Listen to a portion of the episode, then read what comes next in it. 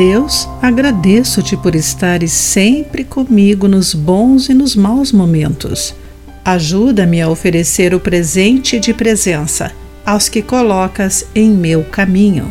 Olá, querido amigo do Pão Diário, bem-vindo ao nosso devocional do dia. Hoje vou ler o texto de Kirsten Holmberg com o título Estar Presente.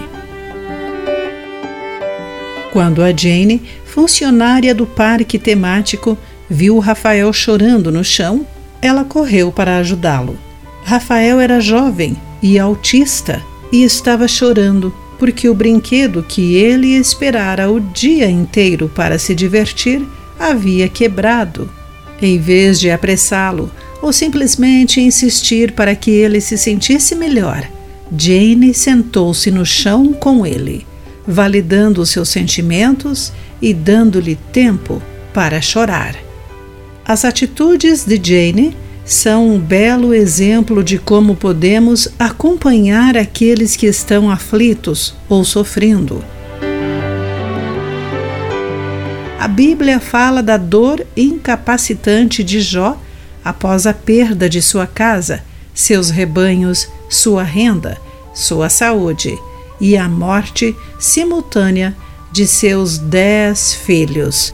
Quando os amigos de Jó souberam de sua dor, cada um saiu de onde vivia, e os três foram juntos consolá-lo e animá-lo.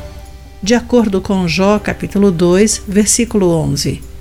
De luto, Jó sentou-se no chão. Ao chegarem, seus amigos se sentaram com ele por sete dias, sem dizer nada, porque reconheceram a profundidade de seu sofrimento. Em sua humanidade, os amigos de Jó, mais tarde, lhe ofereceram conselhos insensíveis. Nos primeiros sete dias, porém, eles lhe deram o terno presente da presença, sem palavras.